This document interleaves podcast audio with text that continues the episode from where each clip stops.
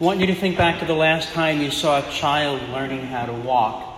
I find that fascinating to observe. You learn a lot about human nature that way. I think of my niece Tegan when she was at that age where she can kind of pull herself upright at the edge of the coffee table, and she was very triumphant.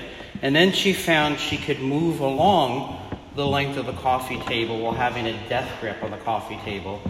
And then she got to the corner and she saw there was more table, but she didn't know how to get there. So she looked up at her mother, my sister, and said, Ah!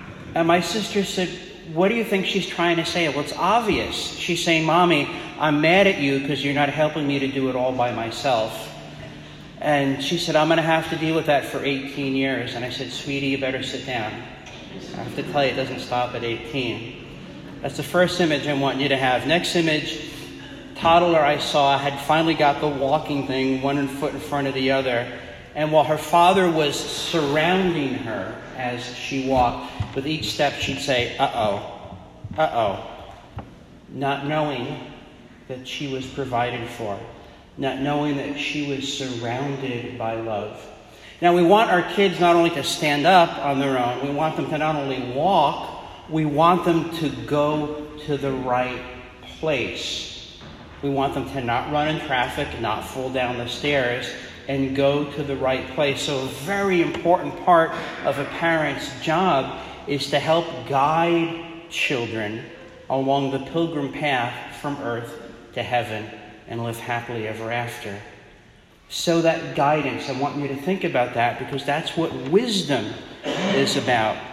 We read in the book of wisdom, resplendent and unfading is wisdom, readily perceived by those who love her, found by those who seek her. So, let's talk about wisdom for a moment. St. Thomas Aquinas said that the work of the wise man is threefold it's to tell the truth and to refute error and to guide and govern things towards their right end, to get people, places, and things to where they need to be. Now let's take that and take it to our Lord's parable about the ten bridesmaids, ten foolish, ten wise. Well, what do the ten bridesmaids have in common? Well, first of all, they believed the king, that he was coming back. And number two, they believed enough to actually show up. Good for them. But what's the difference between the foolish and the wise?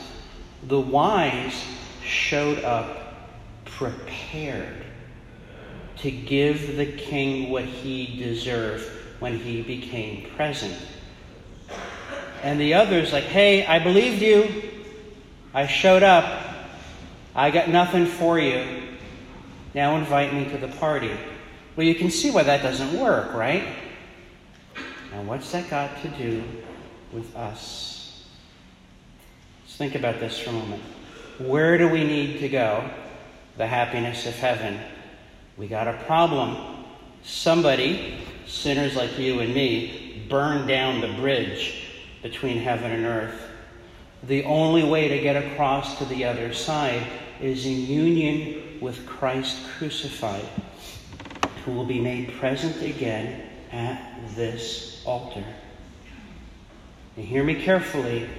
It's not enough to just show up. Even if you show up on time, it's not enough to just show up. We have to show up prepared to give the king what he deserves. And what our crucified, risen, reigning, and returning king deserves is us given in gratitude to Him. Remember, we have an obligation to worship God rightly because He is our Creator. And on our best day, we finite, fallen sinners can say to God imperfectly, I offer you my imperfect love. And God, being God, is going to have to be honest and say, Thank you very much. By the way, that's not good enough. There's only one way for our worship, for our gift of self to be good enough, and that is to come here prepared to place our body and soul on the altar in union with Christ, piggybacking our imperfect sacrifice onto his perfect sacrifice, and crying out to the Father, See and love in me what you see and love in our only begotten Son. So if we merely show up, even on time, if we merely show up thinking about how long is this going to take, oh my God, I can't wait to get out of here, play the opening note of the hymns, time to stampede. If that is what we bring to worship, then we bring nothing. We're like the bridesmaids who show up with the, with the empty lamps. What does it mean to be prepared? Well, the church has an intelligence about selecting the readings. So, crazy idea, hear me out. Look at the readings before you come here, a couple days in advance, and then look back to last week, and then look back to next week and say, oh my gosh, we're going somewhere. This all has a purpose, almost as if there's an intelligent design behind it all. And when we see that God is calling us to Himself constantly, then we will want to come here prepared, having scooped up our whole broken life and say, Almighty God, all for you. Did my homework. I read a lot of the great saints about this parable Augustine, John Chrysostom, Jerome, they all agree that the oil of the lamp is the virtues, the good deeds, the preparation to give the returning king what he deserves. And those who merely show up and have nothing to offer the king will get nothing in return. And this is something we can't fail at. In this life, we have to establish the habit of worshiping God wisely and well. Because once we die, it's too late. We can't improve. We can't get good habits once we die.